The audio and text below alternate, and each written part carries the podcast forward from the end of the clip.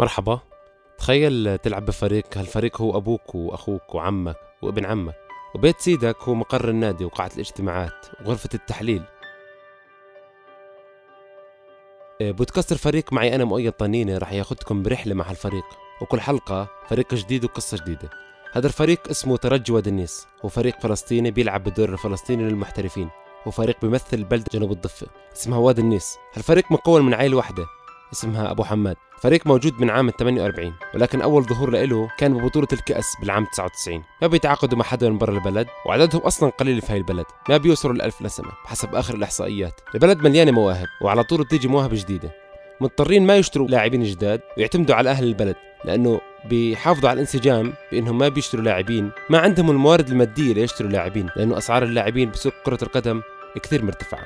ضعف الإمكانيات خلى الفريق يقطع مسافات طويلة لبرا البلد لحتى يتدربوا ويلعبوا مبارياتهم البيتية اللي المفروض تلتعب بنفس البلد، إلا أنه بناء الملعب صار له سنين متوقف، كثير تلقوا عدات وكثير هم ناشدوا، إلا أنه الموضوع متوقف من سنين. كل هاي الأشياء اللي تعرضوا لها، وكمان إصابات نجوم الفريق ورحيل بعض اللاعبين لبرا فلسطين ولجوا فلسطين لفرق ثانية، إلا أنهم حولوا كل هاي الصعوبات لتحديات، حولوا كل هاي التحديات لنجاحات وانتصارات، وحصلوا على لقب بطولة الدوري الفلسطيني للمحترفين في موسم 2013-2014. كان وقتها بقدر فريق المدرب الفلسطيني عبد الفتاح عرار. هدف اللقب، هدف التتويج، هدف البطولة حازم عبد الله ملك التسديدات، واللي بفوز ببطولة الدوري بالعرف الفلسطيني بيشارك قاريا وبيلعب ببطولة اسمها كاس الاتحاد الاسيوي. شارك الفريق بالعام 2015 بالبطولة، ووصلوا رسالة للعالم كله انه فلسطين قادرة، وانه وادي النيس كمان قادرة، ومشاركتهم لاقت صدى كبير بالصحافة الدولية، لأنه الأهداف كانت بتكون من صنع بيت واحد،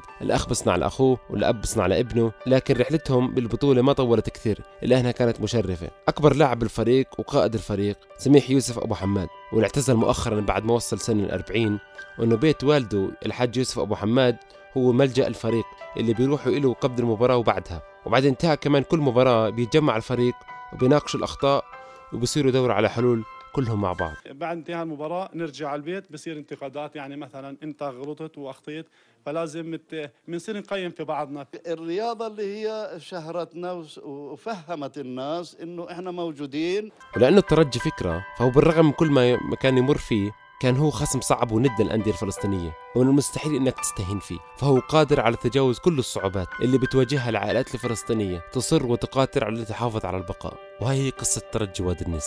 هذه قصة الفريق، قصة حلقة اليوم من بودكاست الفريق، قصة عن ترجي وادي النيس. لكن احنا متأكدين انه بداخل هذا الفريق كل لاعب وكل فرد له حكاية،